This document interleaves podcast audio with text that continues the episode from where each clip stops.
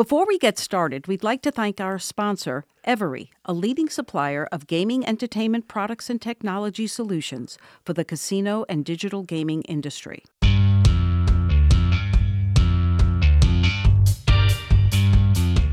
Hey, boss lady, that's right. I'm talking to you. I'm Andrea Goeglein. And I'm Christy Atwater. And in this episode of Hey Boss Lady, we're going to talk about the boss lady within us all.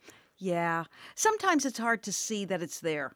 Most of us don't start out with our career paths expecting to be leaders or know that we're leaders.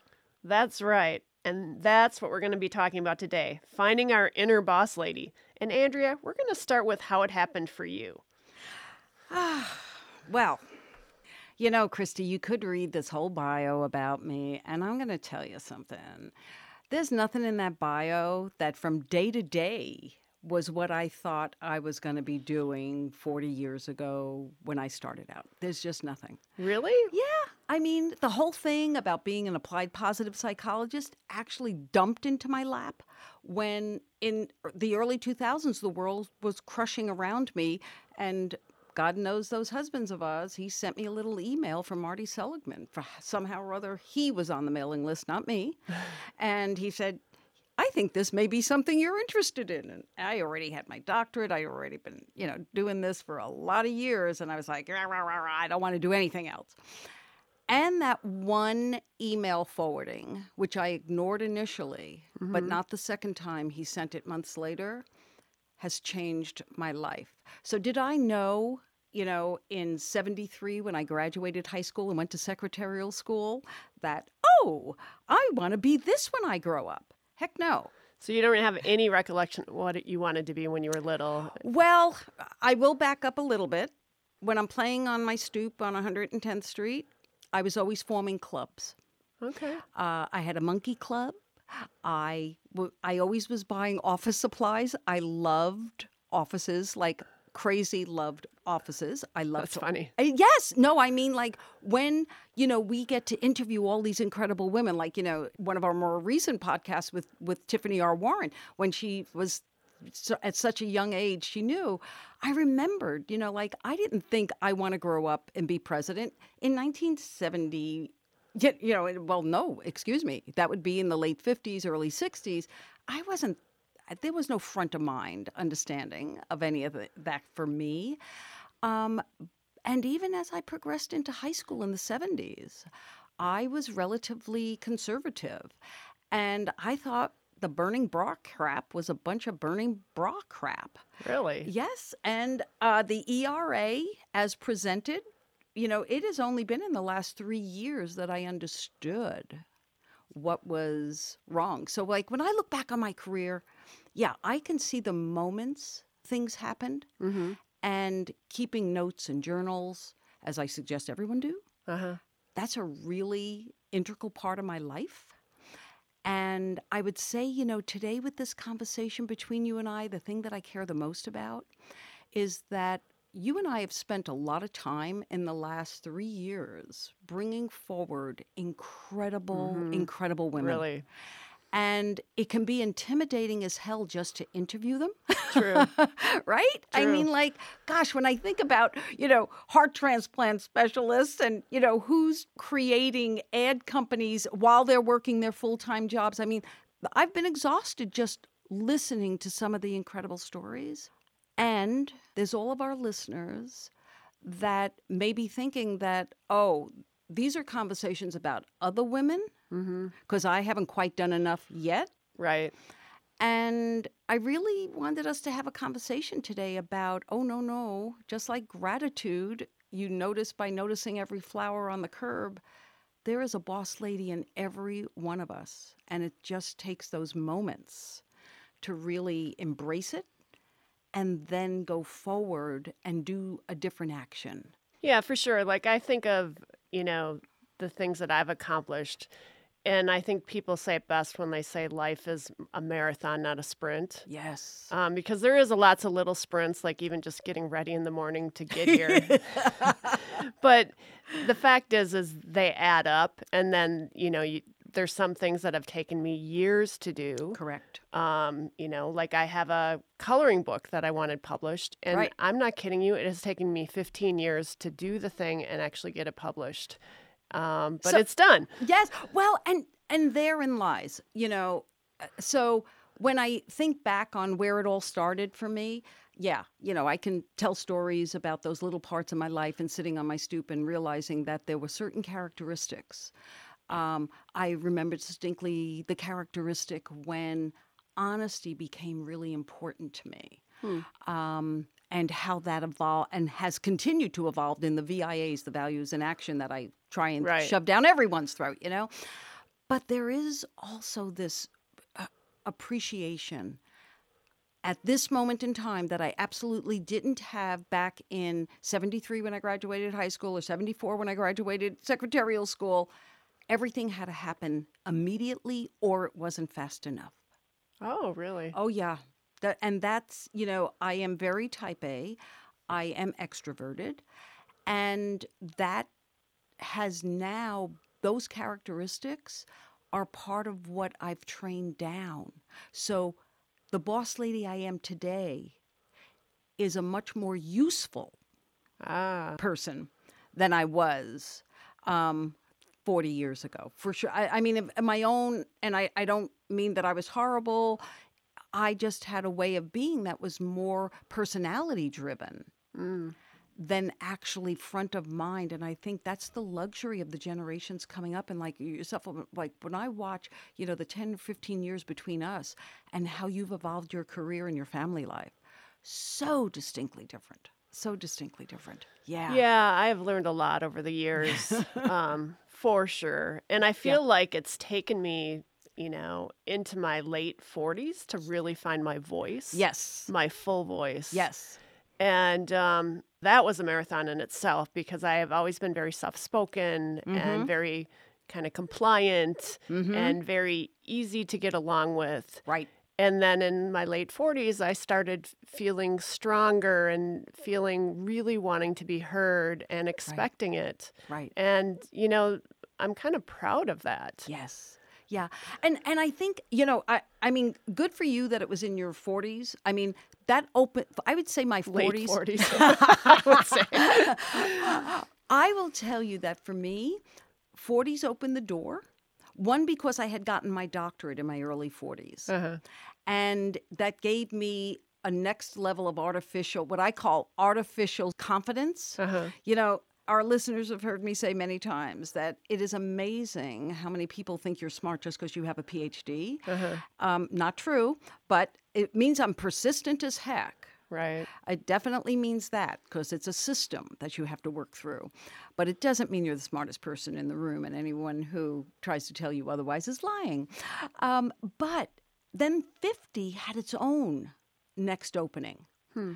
60 was like, oh, yeah, I would suggest you really not come up against me on any given day of the week because I really don't have the time to put up with you anymore. and if there was a way we could bottle that for our younger listeners, because I must say, I admire what I am seeing in the 20s and 30s. You mm-hmm. know, we're recording this right now in, you know, the month of March where it it focuses on women and the achievement of women. Yes. Okay. And in a few days, I'll have a, a, a post up about my daughter on how, in fact, I walked into a room while she, you know, right after she had given birth and she had gone back to work. And since everything was remote, you know, there she is, naked from the waist up with each breast hooked up to a pump, working diligently on her computer. And I'm holding the baby. And she looks up and she said, Someone needs to tell women that this is the look of the new working mother. and I got to tell you, when I told that story to a friend yesterday, she started laughing and she said, No, she said, that's one of the things I've noticed in the change in the workplace. I now have bosses who will put notes on the door do not come in. I will let you know when the coast is clear again. Women are owning their position. And oh, I love that. Yes, and to me, that. that's the boss lady right there. The minute you take back that little piece of ground Mm-hmm. that says, in addition to being incredibly competent at what I do for a living Mm-hmm. that pays me compensation, I have this complex life. That part of my being a hey boss lady is that in fact I have learned to hold my ground in all of these different spaces. Do you feel do you notice you doing that in your life?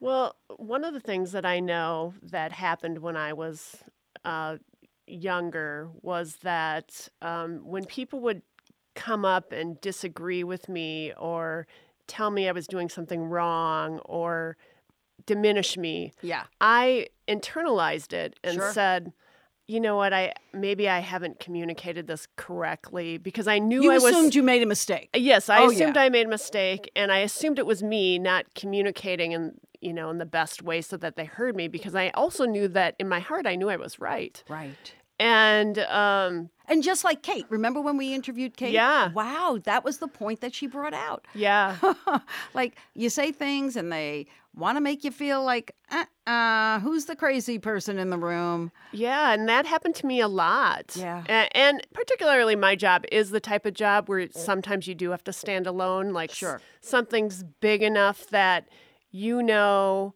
You know, and just to give the audience, our audience, a little background, is I re- actually report to the board of directors, but I Right. sit in the company. So sometimes I have to report to the board of directors, something that the CEO or the executive team would rather not have me going directly to the board about Right, right. and so I've had to do that in times um, Yeah. past, and um, it's been very uncomfortable for me Sure. um, because I was alone Absolutely. in that, A- and I was often told by the executive team, "You're wrong. You're out of line. Like you had no right to do this."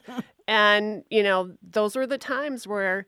Well, even before I was single, I was like, well, I might lose my job. I don't know what I'm going to do. Right, right, right. Or I'd call my husband and be like, hey, I don't know, this might not go well for me. uh, but luckily, those companies always did the right thing, right? But still, I stood alone and I was, I got pretty strong criticism Right. while they were accepting the reality of Yeah. they needed to do something different. You know, you just you just spontaneously brought up a memory for me about if I was to say the moments that I'm proudest of, when I would think I was that hey boss lady. So you call your husband and say, "Hey, this may not go so well. Um, I may not have a job." I got that call from Richard one time, Uh-huh. and he said, "I'm going to take a stand today, and it may not go well." And at the moment at which he knew that he had my full and absolute confidence in the decision he was making, and no matter what came next, I was okay with that. That to me is as much being a boss lady as any business I ever opened. Mm-hmm. That ability to stand and not be concerned about your future, but instead, instead stand next to a work partner or a life partner and say, Nope, if you believe you're right in this, I'm there with you. Right. And I think that's one of the things that I want our listeners to think about in their lives. Don't worry about being, you know, the person who studies and finds the genome that helps heart transplants. Right. Think about your Although that life. was oh incredible. Oh my gosh! I mean, I think about I think about Dr. Valentine so much. It is Just hard. brilliant. It is. It is. I, I I will say that I am as impressed with our guests as anyone of our listeners could have ever been. Yeah.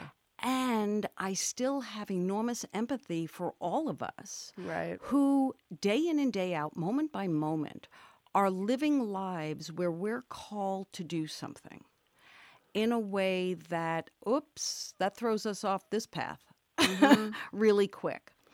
And, you know, that's, you know, uh, when I think of you, Christy, and I think of the fact that you hold, by any standard, a large corporate position.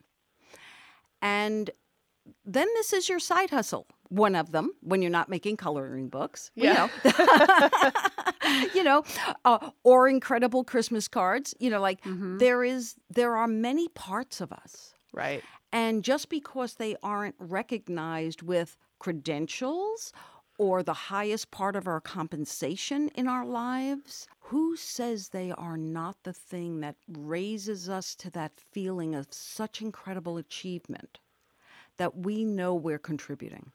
Well, I find that I have to, and and actually, a, a, a coach pointed this out to me that I need to. I get energy from changing activities. Yes. So it really helps me to have art in my life.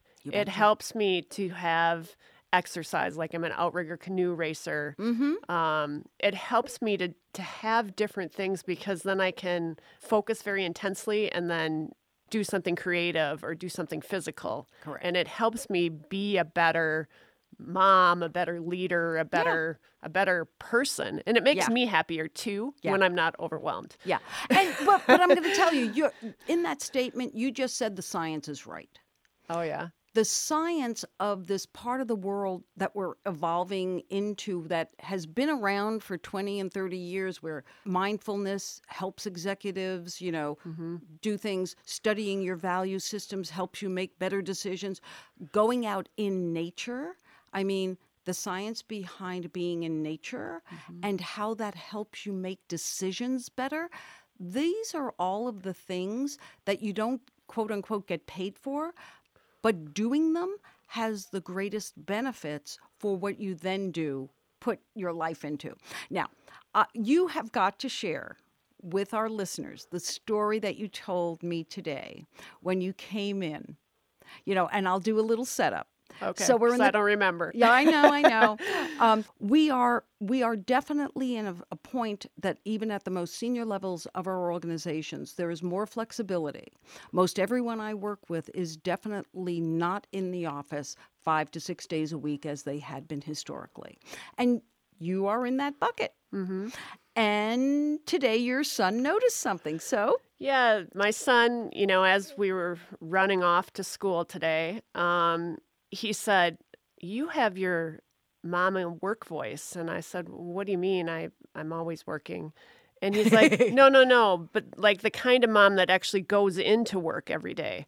And I'm like, "What do you mean? I do go to work every day. It's just not in the office." He's like, "Yeah, that's what I mean. The the work voice Yeah. uh, was very strong today." and I was like, "Well, it was true. I had to get ready. To put hair and makeup on." I'm like, I didn't know it showed in my voice too. right and there there again there's a perfect thing for us to be sharing that the complexity of changing those roles from one to the other and yet other parts of it staying uh, that oh the our kids have to get to school and oh today i don't get to just turn on the computer and go to a zoom meeting i actually have to you know have the full corporate uniform on in Right. order to do something and how that does come through in our voices i think for all of us Yeah. that's an important cue you know i i, th- I just think kids show us more about ourselves and who we are as boss ladies than any performance review could ever show us yeah Well, there's certainly truth to that. yeah You know, I'm going to totally change gears because Okay. I found this so intriguing because every once in a while we're talking and something comes out in your background and I'm like, what?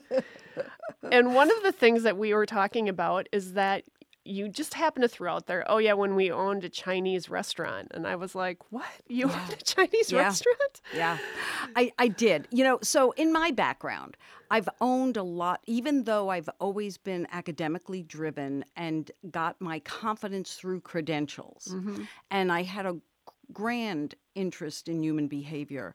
I've always owned small businesses, small operating businesses. Yeah, I- like an ice cream shop, Yep, too. uh, exactly. And the hotels, I mean, that was the biggest um, in both revenue and having 60 employees. And I was always doing that in conjunction with whatever else I was doing. But the the we were talking about my background because I do have a very eclectic background Mm-hmm. and I have a deep love for business and I'll talk about the corporate part of it in a minute, but the small business part and that particular um, experience, and it was a Manchu Wok Chinese restaurant. What I want to offer as my learning as a boss lady, Uh-huh. and I'll I'll start with the end. And at the end is don't let people talk you into something when your gut is telling you not to do it. Yeah, that's for sure. Okay. And how many times do you, are you really sure something shouldn't be what you're doing, but there's all of these other voices? And in my case, we had partners, and there was my husband as a partner also, and we were to buy. Uh, we were actually to do 10 of these restaurants and I was going to head them up. And as a person who loves franchise businesses, and my first business, what I know about franchising business, and in order for you to be a boss lady or any kind of boss in that, the system has to be really, really good. It's got to mm-hmm. be a mm-hmm. tight system that even though you're not there, it can replicate itself. That's what makes it profitable because they're pretty expensive. All franchises are pretty expensive yeah. to get into. So we were given this opportunity for a brand new one um, that was coming out of Canada. I go to the training day one. And I realize these people don't have any systems whatsoever in place. Oh boy. Oh yeah. No, it scared heck out of me because I do not know how to cook Chinese food, nor did I want to learn. don't blame me on that. okay. I did not want to learn. And what I got really quick was, you know, with any good food, and particularly ethnic foods, there's a lot of personal innovation that the people behind the line are going to bring to it. So uh-huh. I leave this first day of training and say, We are not doing this deal. I go back to my partners, we are not doing this deal. Well, the two I wasn't married to said that I was scared, and that's why I wanted to uh-huh. not do it. Um, Richard just didn't want to make anybody unhappy because our partners were our friends and I didn't care who was going to be unhappy. I was like, no, no, you don't understand what I'm saying. But at the end of the day, I won a small battle in it. And the small battle was instead of 10 restaurants, I said, I'll do one. Uh-huh. If it works and we all agree, we'll do more. And um, we shouldn't have even done the one. Really? Okay, we shouldn't have done the one. But what I took away from that I do not have a recollection from that point on, which was 1992. That's how important it is. Like, I know exactly when it was. Uh-huh. When we transitioned out of that business and we sold it to the other partner, who one of them was, in fact, Chinese, um, I said, never again. When I say no, it's no. Really? I don't care who doesn't like me anymore. I don't care. And that to me was that boss lady moment. Right, right. Okay. It's those moments when you finally get the lesson where the go along to get along, all the things that we may have done in our careers hit, hits up against a wall. Yeah. Yeah. And, you know, so the fun part is that in that same conversation that you and I had, Mm-hmm. You actually told me a piece of information I had never, you know, I know you as the senior executive. I know you as this artistic person. I know you as a community driven person. I did not know that you owned an aviation company. Oh, yes. yes. And I had a similar experience. Yeah. Um, we had a airplane business, a small airplane business. Um, and mind you, my husband at the time, well, not at the time, he's still my husband. um, Your first but, and only. Well, not my first and only, oh, okay. but he is my, own, my only one current. now. Yeah, he's my current. Anyhow, um, we had to, he lived in uh, New Mexico at the time because the Air Force had put him there. And so his idea was we should have an airplane business. He's a, you know, he was a fighter pilot. Mm-hmm. And so I was like, oh, that sounds good. And, you know, and we could use the airplane to fly back and forth. And so we had a small airplane business and it started to grow. And um, it grew. And at the time, there was great tax benefits to owning airplanes, mm-hmm. like yep. good depreciation. And so, you know, there was some real advantageous reasons to have that. Plus, you know, I, he flew back every weekend. Mm-hmm. And I had at the time like I don't know, I think Chase was one right. or one and a half. Wow. And so I have to admit, I wasn't fully awake during this process. just just made it through those sleepless nights. Yeah, because you know I still had my job and sure. everything. Of course. and um, I kept saying to him, he was like, "Look at all the revenue we're getting from this business," and I was like, "Yeah, but look at the expenses. Right. Like the expenses are crazy." And um, you know, he kept talking about the revenue, and I kept bringing up the expenses. But I, I have to say, I really wasn't fully with it. I wasn't Yeah. totally myself during that time because here I was basically a single mom during the week, um, not sleeping well through the night still. Working your day job. I ha- working day everybody has to hear that. Yes. Yeah. And he bought, you know, a fourth and a fifth plane, and we shouldn't have done that. It in the end, we we didn't go bankrupt, but we we could have. Right, We should have right, filed right, for bankruptcy, but my husband is very um, has a lot of integrity and does he believes in paying our bills. Correct.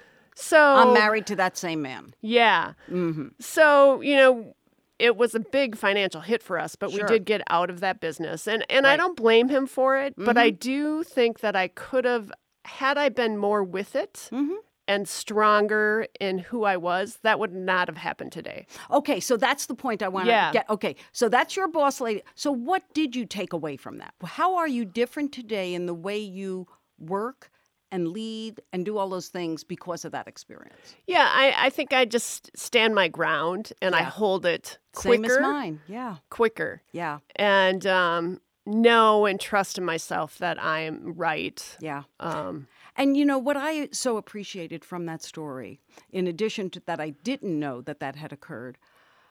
This is one of the things that so many women who aren't the women we featured on the show, who I know also live that complexity, right. where there is this thing known as the career or the day job or the devotion. And then there is the family. And then there is this. And then there are the side hustles. And then there is the community involvement. You know, I mean, Extended family, whoa, friends, whoa. like you know. Yeah, the multiple pieces.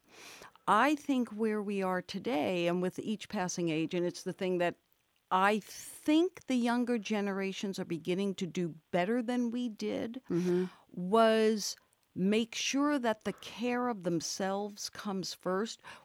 I feel that we learned the hard way, then took care of ourselves. And I get the sense that the next generations coming up are learning to care for themselves so that they can do bigger things in their lives or additional things in their lives. Yeah, I sure hope so. Yeah. Because actually, even my husband talks about that. You know, talk about not being, but just knowing, getting what you need to sleep well. Yes. Oh, makes a huge, huge difference in your life. We talk about that a lot now that we're way more rested than we ever were. Yeah. And I, I would say, you know, coming off of the years that we've come off of, the we will be fools if we don't learn and and harvest from those the, from 20 and 21 and parts of 22 um, already what the shifts and what they matter and how they matter and how that will help us to move forward. You know, I have loved being able to just get to talk to you instead of having another person here today. Yeah, it's been really nice. I know, you know, I, I so appreciate it, and I know you do too, have such a deep appreciation for our listeners. I do. And I hope that they feel as I do at this moment that this was our way of saying, although we may feature some people who are incredible, we are collectively incredible human beings. And it is our responsibility to notice when those sparks come up and then to see what evolves next. Also, I love talking, and this is why I, I, I love interviewing all these great women and yourself. Mm-hmm. Yeah. Is if I can even help one other person have it a little bit easier than I did, Exactly. it makes it so much more worth it. I, I have got to say, doing it the hard way is not the smart way. no. And we, there are plenty of us. I mean, it's good to learn by mistake because I, and I'm a real uh, believer in that. But I think your point is very well taken. And um, unless there's anything else you'd like to add, I think we should close for today. well, maybe we should answer what gives us hope for the future. Oh, screw that question. You know how moody I am these days with that. What do we expect for the future? Thank you. Thank you. Go ahead. You first. well, I think I just came off a women's summit uh, with the uh, the RAN W R I N. Oh, yes. at uh, the University of um, Las Vegas yesterday, and I was taken aback at some of the statistics where we're still not where we should be as women, not Mm-hmm. getting the acknowledgement, not getting the pay equity, um, not getting, you know, those C suite positions or those board positions Mm-hmm. like we should. It should be 50 50. Yeah. Um, women are more educated now than the men. Mm-hmm. And so, you know, coming off that, my expectation is that needs to change. Okay. And and you know what? I literally believe the groundwork is laid for that. I do think too. that the spotlight, the continual and it's just not women seeing it. I know that in the communities that I play in, it is everyone seeing it. Right. Everyone understands that a s if if you're doing the heavy lifting, you should in fact be lifted up. And actually, that is my expectation. My expectation is that we did not live through the last two and a half years mm-hmm. in vain. That in fact, some of the greatest shifts in mm-hmm. industrialization will absolutely take place and stay whole, and that the innovation that comes forward from it will actually help us to have both the economic rewards and the quality of life rewards that the first iterations may have been a little slim on. Well, that's a great way to end. that is, that is.